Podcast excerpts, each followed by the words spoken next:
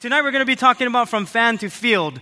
And uh, we, we've been in this series talking about how we go from milk to meat. And basically, what that means is that the Bible tells us that we start off as babies when we come to know Jesus Christ, but then we grow up doing the greater things for God. And when it comes to the Bible and what the Bible is instructing us, everyone is going to be at different levels. Everyone is going to be at a different place or what we call maturity or, or learning curve or understanding. So it's no one greater than the other. It's all of us put together to make one team, or as the Bible calls us, one church. That's what the unity of the Bible church is about. It's not about everyone in one location or doing exactly the same thing. It's about everyone being in a, in a participated mode of being a part of the kingdom of God. That we're not spectators anymore once we say yes to Jesus Christ, but now we are participants in the kingdom of God. So, we're going to be talking about from fan to player, from fan to the field, from being in the grandstands to being on the playing field. Now, I grew up loving football, playing football, uh, playing on the road. You know how you would play two hand touch and then it turned into tackle on gravel? Yeah, it, it becomes that because it, it's competitive.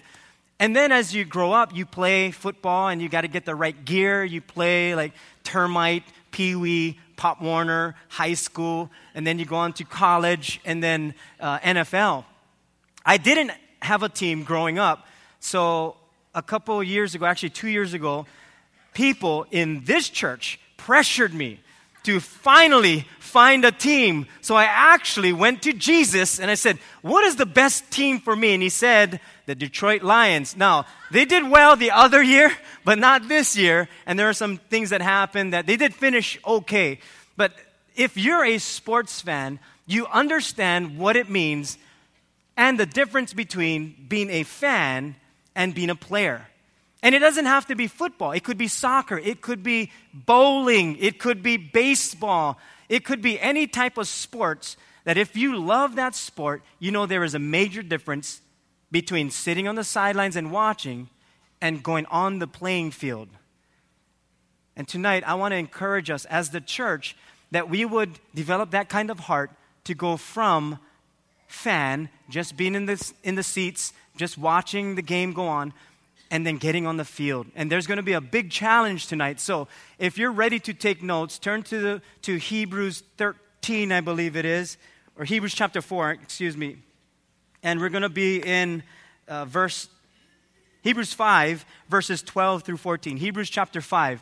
So I have this football. Now, some of you played football before. And whenever you see a football, it just does something to you.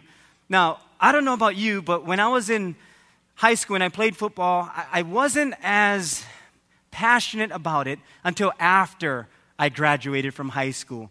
And then I would watch other pe- people play football. Or I would see my son playing when he began to play, and I would feel like, oh, I, I should be playing. I can do that. Or I watch high school football, and I think I should put on some pads. I wish they could put me in. Or you watch on TV, and you think, well, I, I know I can't go in the NFL, but if I had a chance, I would love to at least be a part of what is happening on the team. I would love to be in the huddle, listen to what's going on, and see what's happening. Now, some of you, you're a football fan, and that word fan is just short for fanatic. You're a football fanatic.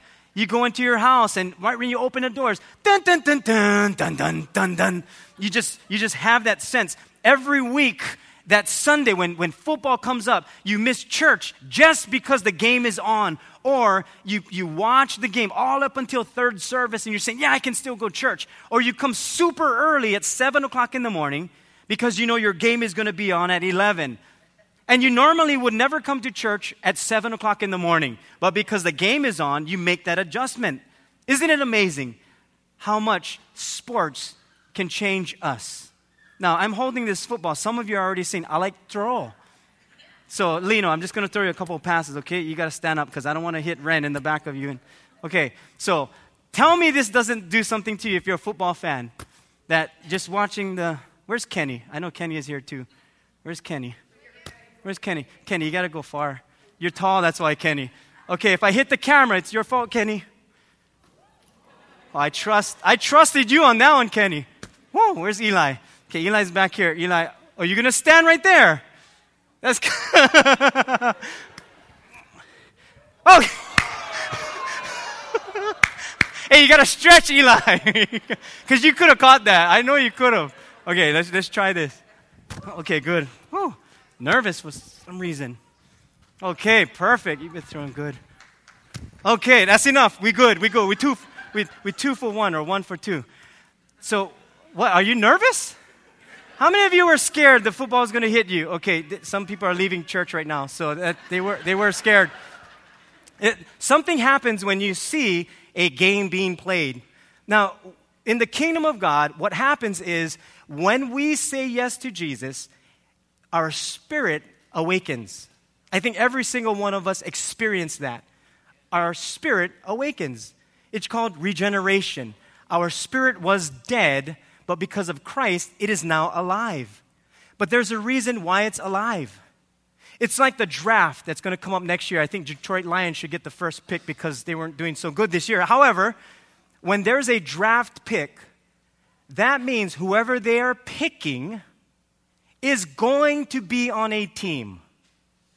They don't draft a player, whether it's NFL, NBA, any type of professional sports, they don't draft that player to tell them you're going to sit in the grandstands.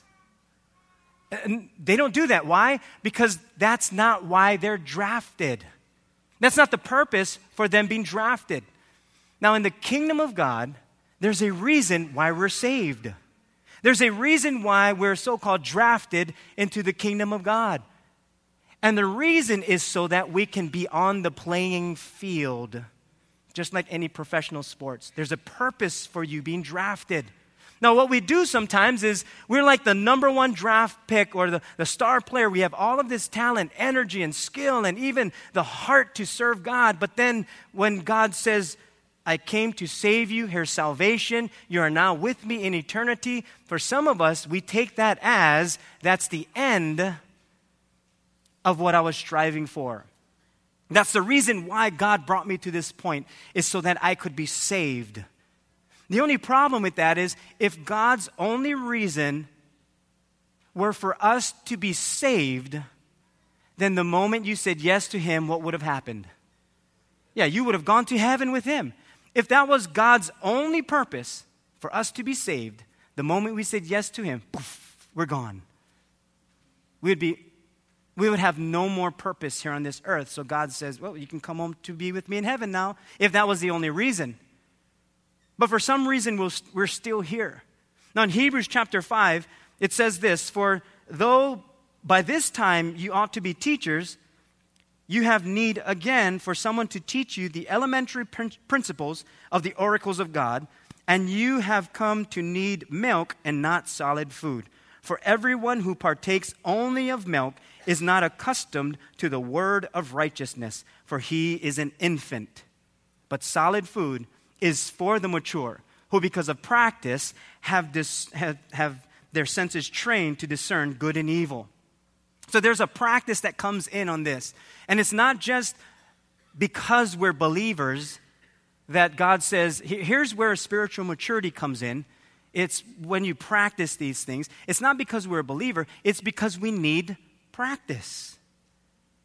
I need practice. You need practice. And thanks be to God, as the coach, that He says, You're on my field. So, because you're on my field, every time you practice, I will be there coaching you. I'm going to help you along the way.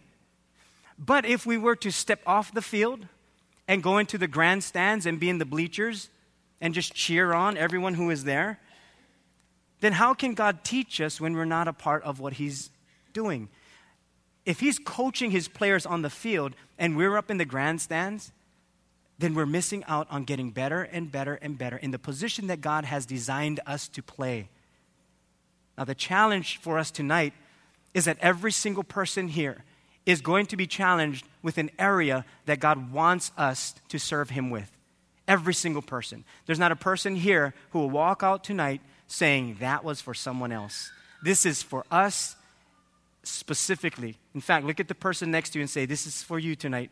This is exactly for you. That's the only time we can say this, okay? This is the only time we can say this. If, you're, if no one's around you, just, just say, This is for me. This is for me. Some of us, we've been following Christ for a long time, and, and sometimes it may feel like, well, I've been, I've been with Christ for, you know, 20 years. I've been walking with him 30 years, 15 years, 10 years, 5 years. And sometimes it feels like, boy, I, yeah, I'm still learning, but at the same time, I, I feel like I, I kind of got it together. You know, Heidi and I were talking on the way up to church and uh, about our devotions, and we're reading about uh, in the book of Exodus how you know, Moses is now coming to a place of life where he's beginning to understand that there's something far greater for his life in his purpose for living than just being around sheep. Uh, that there's a greater purpose. And we know his purpose, that his purpose was to go to Pharaoh and let Pharaoh know that God says, You got to let my people go so that they can become a nation as well as to worship me. So Moses was there understanding this purpose. And so Heidi and I was just talking about how when the plagues came, Pharaoh's heart was okay, well, go then, take the people with you. But when everything was cleaned up, then Pharaoh's heart was hardened once again. It's almost like Pharaoh felt like, well, when things are bad, I'm going to make a change. But when things are good, why do I need to change? I don't need to. And sometimes we can have that kind of heart if we're not careful. Every Christian can develop a Pharaoh heart. Every one of us are not immune to having a Pharaoh hardened heart. We just won't know it until God has to come in and maybe bring in some plagues and let us know, I got to soften your heart because it's the best thing for you. And although tonight is going to be challenging, it'll be the best challenge for you and I because I see God doing great things even still in this next season of our church. This year is the year of harvest. And what that means is God wants more people to come to know Him as Lord and Savior. People in your family, in your workplace, people that you pass by, people who come to church. He wants people saved. But not just to get to heaven, it's for a greater cause. In the book of Galatians 5:13, it says, For you have been called to live in freedom, my brothers and sisters, but don't use your freedom to satisfy your sinful nature. Instead, use your freedom to serve one another in love. That's Galatians 5:13. Use your freedom to serve one another in love. When Heidi and I first got saved and someone asked us to get involved in ministry, I just thought that was the automatic progression of a believer. I didn't, I didn't think there were there were options. I didn't think that there was a no involved in this. I didn't think that I could actually say, well, I don't want to. I just thought this is God asking me to use my gifts for Him in whatever capacity it was. Whether it's uh, befriending someone, whether it was smiling or greeting, whether it was parking cars or being with the youth, whatever it was, I just felt like that's the only option. This is the natural progression of a believer. It's to serve Christ to this capacity. So when I was asked and they said, Oh, pray about it, I wasn't praying if I would serve or I wouldn't serve. I was praying about where I should serve. Because it, to me, it was just a natural progression. I think in our church today, not specifically us, but in the, in the, um, the, the culture of church, we think it's an option to serve or not. I think we've come to a day and age where we think God has taken on options like the world has. And it's almost like God is saying, no, no, no, you have it backwards. In the kingdom of God, there's a, there's a certain way I've designed the kingdom to work. And He designed the kingdom to work as the body of Christ. That it's not going to be one person reaching thousands of people it may very well be thousands of people reaching one person. It may very well be that it's not, Pastor, can you come and, you know, come to my business and talk to these people about Christ? But it's you talking to the people around you about Christ. It may be that God would use you, a friend, maybe an, another person from church or another person from another church, and he'll use five, six, seven people to help that one person come to know Christ as Lord and Savior. Because that's how God designed his kingdom. It's all of us put together, not one person. We need each other. We need the body of Christ because we're a team and we're all on his field. Mark 10:45 says for even the son of man did not come to be served but to serve and to give his life as a ransom for many. See, milk, if we look at milk and meat, milk is about me. That's what milk is. Meat is about serving others. That's the meat. That's the hard stuff. That you got to chew on that. You can't just swallow steak whole. Some of you try, but milk easy to go down. Very simple. Doesn't take much to drink milk. Very easy. And some of us like the milk because it's easy. Meat takes a lot of work. Takes some chewing on, takes some thought. But it's the greatest reward. I think you'd choose steak over a glass of milk any day unless you have cookies. But God designed us that way. See, every person can grow in Christ to a greater capacity when it comes to serving Him by understanding what it means to go from just being a fan in the seats or someone who attends church to being a player on the field or someone who puts all they got into serving Christ. And here we're going to look at three easy ways to understand this. Here's the first thing when I serve Christ, I grow. It's that simple. When you serve Christ, you grow spiritually. Because there are many challenges that come with serving Jesus that you will never, ever experience aside from serving Him. Well, I don't want challenges. No, you want challenges. No, I don't, I don't want problems in my life. It's not necessarily problems. Problems indicate that something's wrong. Challenges indicate God wants to bring something out of you. We do that with our children. In fact, this, this football is actually not mine. I bought this for my grandson, Jaden. And so we're outside playing football and he's six years old. And you know, as pop, I'm like, dude, go for a bomb. We ain't throwing this little, you know, pass, pass. And he runs and I, I fly, I throw it and he catches it. And the ball is like half his, his size. And so when he's catching it, I can already see the potential that this kid has.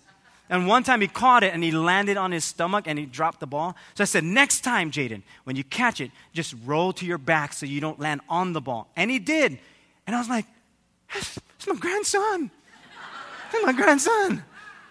But it's like your coach challenges you not to prove you wrong or to say you can't do this, but the coach challenges you because they see greatness in you. God challenges us. As the Bible says, disciplines us. He disciplines those he loves. Why? Because he sees greatness in you. So when we serve Christ, there are going to be challenges.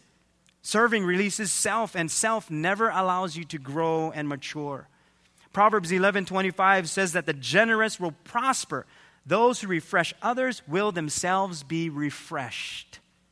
See, when you serve others, something happens to you. And it's not for the sake of, well, what can I get out of this? It's just simply saying, Lord, the way you operate in your kingdom is when I serve you, I grow in you. When I serve you and I give to others and I refresh others, I myself is going to be refreshed. It's just the way God works. He knows how we should serve best. And when you're serving, you're also going to have some challenges to grow. That we can no longer stay the same.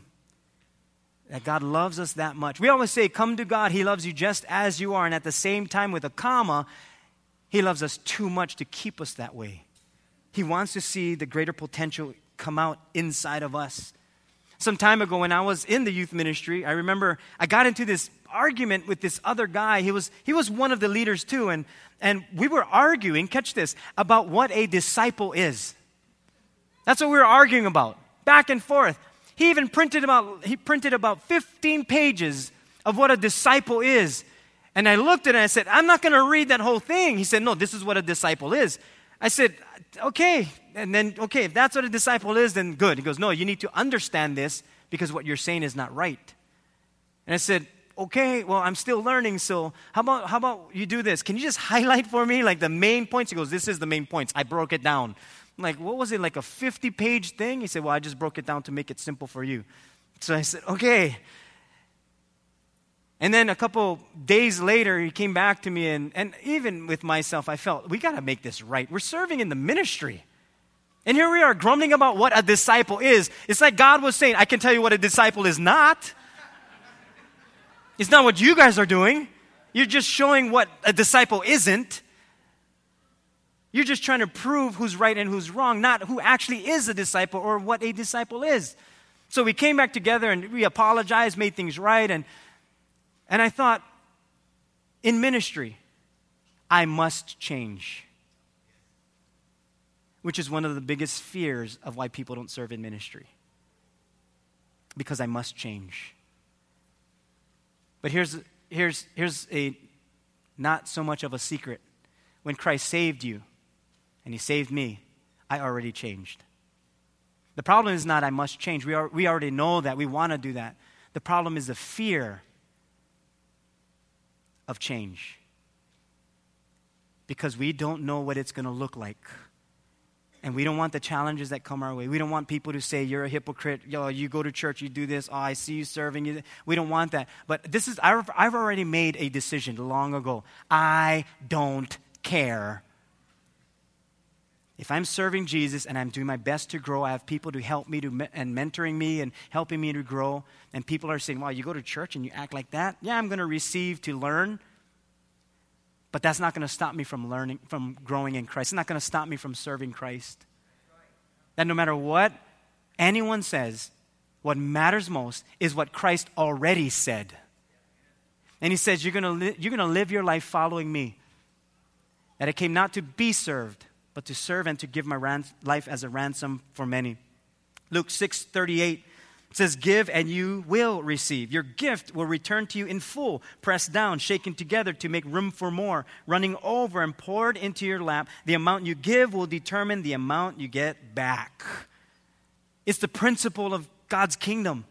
I, I liken it to the best CEO around that in, in God's major company of ministry of the church, that when you give, He gives back to you even better than what you gave.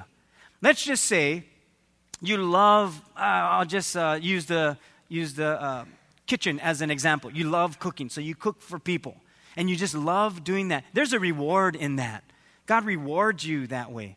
There, there, there are things that you can't really put your finger on that says, I feel so satisfied using my gift for God. But if time goes by and it becomes more about me and not other people, and I've forgotten about that, that's the blessing in itself. It's as far as it goes. But if I continue to say, Lord, I'm going to continuously give to you, then He says, Well, here's my principle in this. Then whatever you give, it's going to be given back to you even more than what you could imagine. But once it becomes about self, now I'm back to milk again. Meat is always about other people. And yes, whatever heart I serve with is the heart I'll develop. But if I don't serve at all, very difficult to develop a heart for people. Very difficult. The Bible tells us in Galatians 6:10, therefore whenever we have the opportunity, we should do good to everyone, especially those in the family of faith.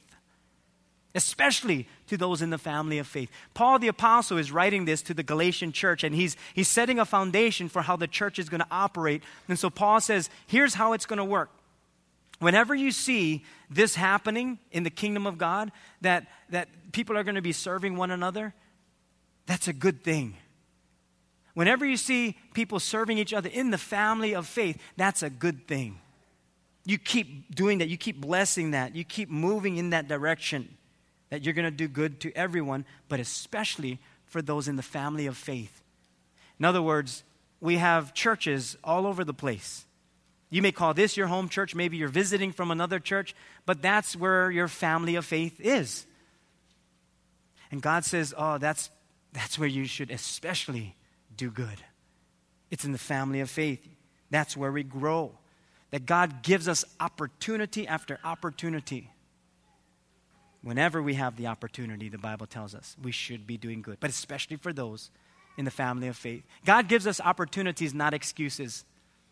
However, the devil gives us excuses, not opportunities. Oh, he'll hand it out. He'll give you excuse after excuse after excuse, and it sounds really, really, really good. Sounds super good. And it's, it's almost valid. It makes sense. But it's still not an opportunity. God says, I give you opportunity after opportunity because we all want to do great things. We want to be great for the kingdom of God.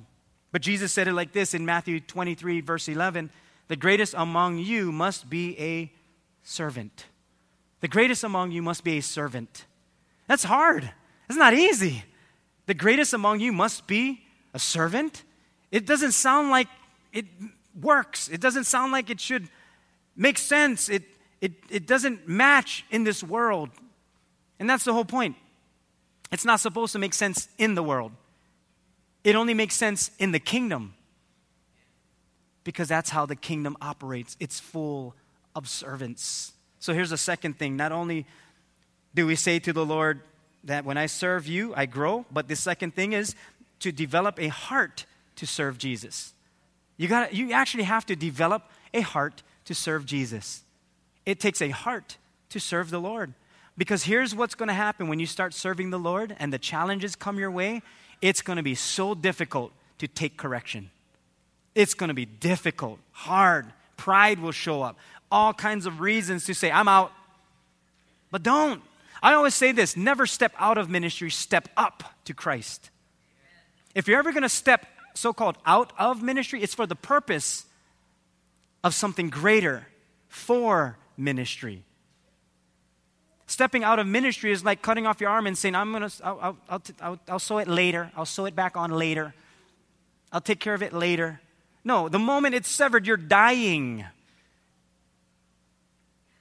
We say this even in a separation, in a marriage, that separation, we coach separation only for the purpose of getting back together with your spouse under certain circumstances.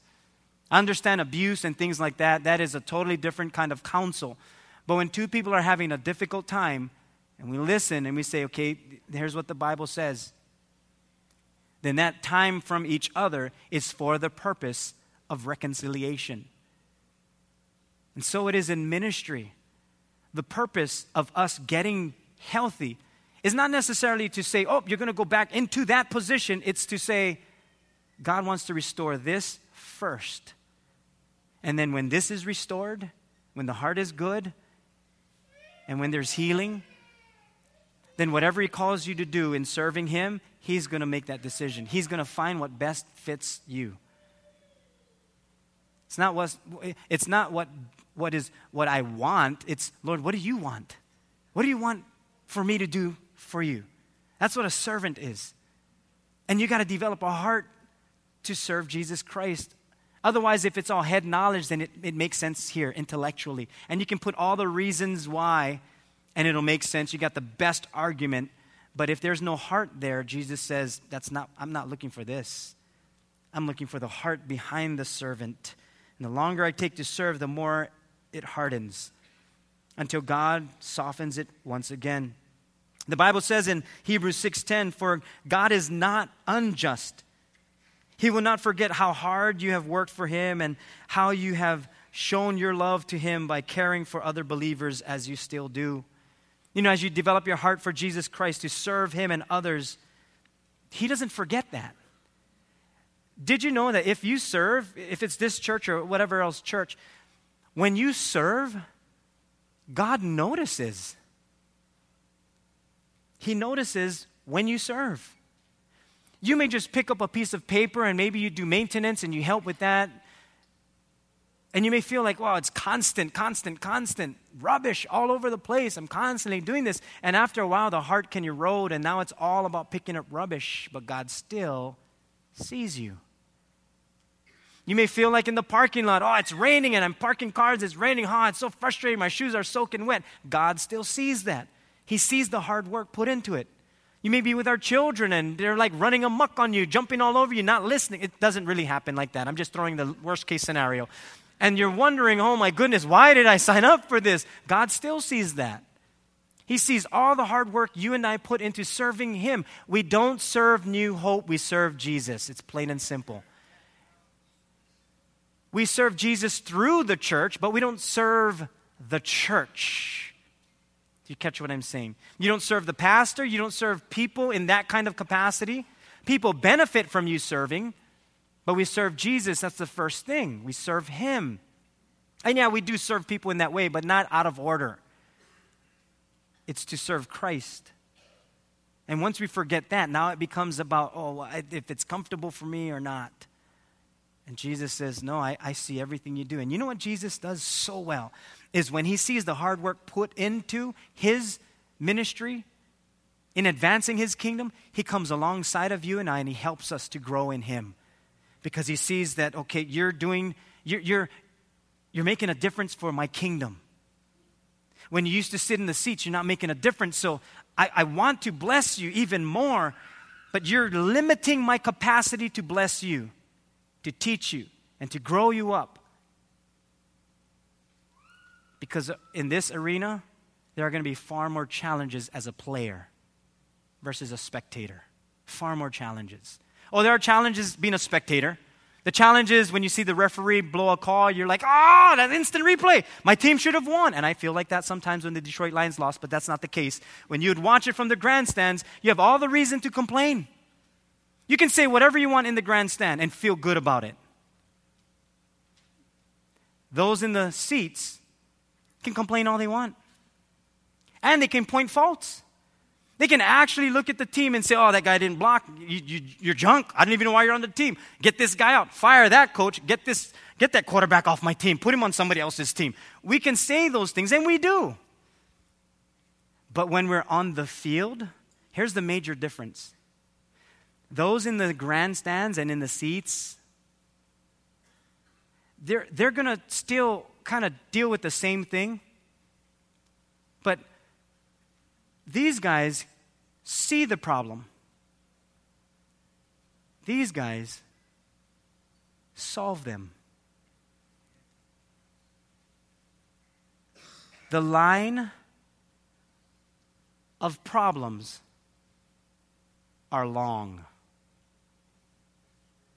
The line for problem solvers are short. Very short. Jesus said it himself. He said, The, the harvest is plentiful, but the laborers are so few. He said, Pray to the Lord of the harvest that there may be enough workers for his field. Serving has nothing to do with you and I. It has nothing to do with how gifted I am or, or, how well we can do things. It has to do with his field and his harvest because people are dying. And honestly, if they don't know Jesus, they're not going to be with him in heaven. I, as a believer, with Christ living in me, cannot see that happen. If Christ lives in you, something should tell you you don't belong in the seats. Something to, should tell you that no matter what it takes, you're going to get on the playing field. If Christ lives in you, something is going to tell you to wake up. Something is going to, is going to encourage you. Something is going to speak to you. Something is going to embrace you and love you and heal you because you don't belong in the seats. You are God's star player his number one draft choice. And all we look at is our flaws. We look at our mistakes. We look at what we're not capable of doing. And God says, you, for, you forgot one thing. It's not going to be you, it's going to be me. My perfect love in you. For it is I who no longer live, but Christ in me. He's the Lord of the harvest. The question is is he the Lord of the laborers for the harvest? I pray that tonight, I told you it was going to be challenging, but I pray that tonight maybe God would just spark some spiritual awakening in all of us. And even if we do serve, that God would call us to a just another level of growth in serving Him from milk to meat. Just, Lord, I want to do greater things for you. And maybe after tonight, your life is going to take on a whole new role, a whole other level of growth. Because everything we do is discipleship. And it's the year of harvest for us. Many are yet to come to know Jesus as Lord and Savior, have yet to come to know Jesus as Lord and Savior. God's not waiting for us as New Hope Hilo Hawaii. God's waiting for you as a believer in Christ. Some of you, you're serving Christ and you, you give all you got.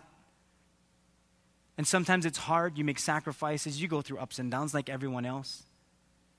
But you understand the rewards you, you say to yourself when you have to get up, when you have to make a sacrifice, when you have to sleep early, when you have to bring a change of clothes, when you have to cut this out or, or sacrifice this, you say, for the greater cause, this is easy to do.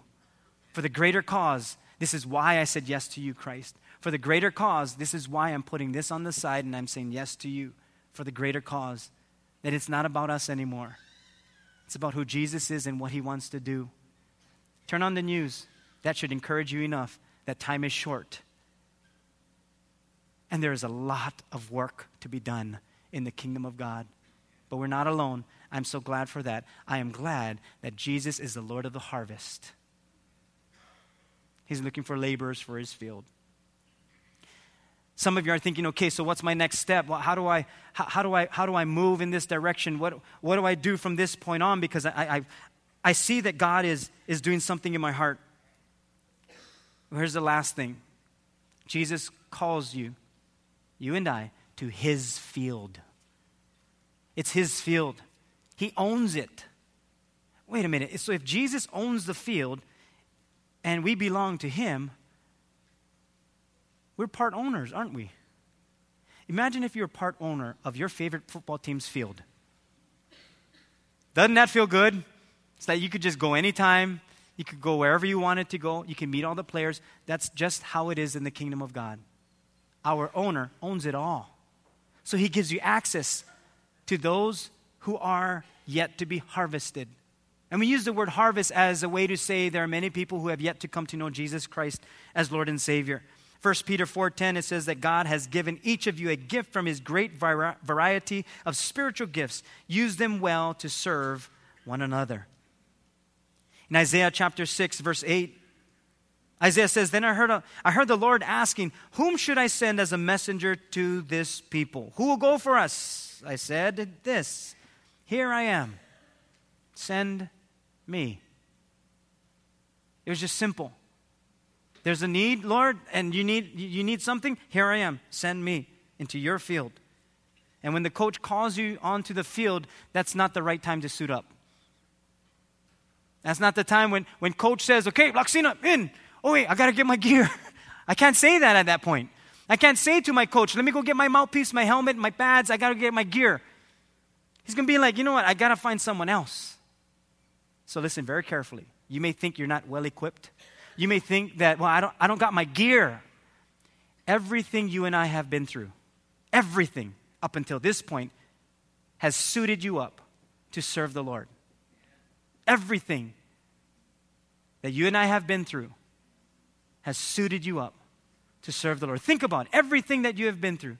Every, every mistake, every pain, every sin, every suffering, every triumph, everything that you have been through brought you to this point because there are going to be people who need your kind of encouragement. As the Bible tells us, God uses the same grace through you that He has given to you for someone else who has gone through the same thing that you have gone through. It's by no mistake that we are in the kingdom of God with all of these life lessons. Doesn't go to waste. He's calling you to his field. Let me close with this scripture. I'm going to ask Glenn if he could come up to the keyboard. In Luke chapter 10, verse 1 and 2, it says, The Lord now chose 72 other disciples and sent them ahead in pairs to all the towns and places he planned to visit. Catch that. He sent them ahead in pairs to all the towns and places he planned to visit. And these were his instructions to them The harvest is great, but the workers are few. So pray to the Lord who is in charge of the harvest. Ask him to send more workers into his fields. He sends you and I to various places before he even gets there. So you're going to sense that. And when you do, follow his lead. And you'll see him do great things through you and I. And one day when we get to heaven, only then will we be able to see the touchdowns you and I have scored. Not because of us, but because of what Christ has done. It's always about Him and how good He is. And so, as we close in prayer tonight, my prayer is that whatever God has spoken to you, that you would just trust in what He is saying and follow His lead. Would you pray with me? Bow your heads for a moment. Lord, first of all, we, we do thank you that you are the Lord of the harvest. That there is no mistaken that it's by no mistake that you have saved us for a purpose, for a reason. You've given all of us different talents and, and gifts and personalities. But one person alone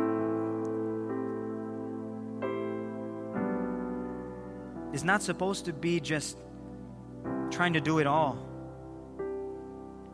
One person can make a difference.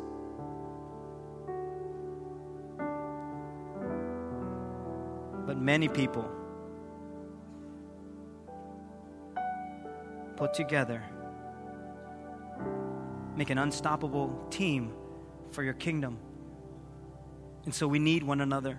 We pray for more workers for your field because the harvest is so great. We pray that you would stir in our hearts how we get to be a part of your, your bigger picture of what your kingdom is like. That we would, if we're a fan, if we're if we're not serving, if we're not using our gifts for you, that something would would would spark our motivation and it wouldn't be out of anything else but your spirit, because that should be enough, Lord. Your call on our life should be enough for us to move in that direction. It's not a spirit of condemnation, but a spirit of calling. It's not a spirit of guilt, but a spirit to go.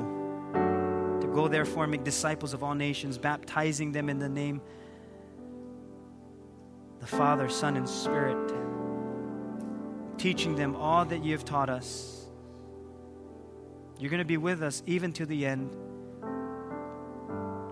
So, Lord, I pray that for all of us, that we become more like you and be the servant of all. We pray this in Jesus' name. And we all said, Amen, amen, amen.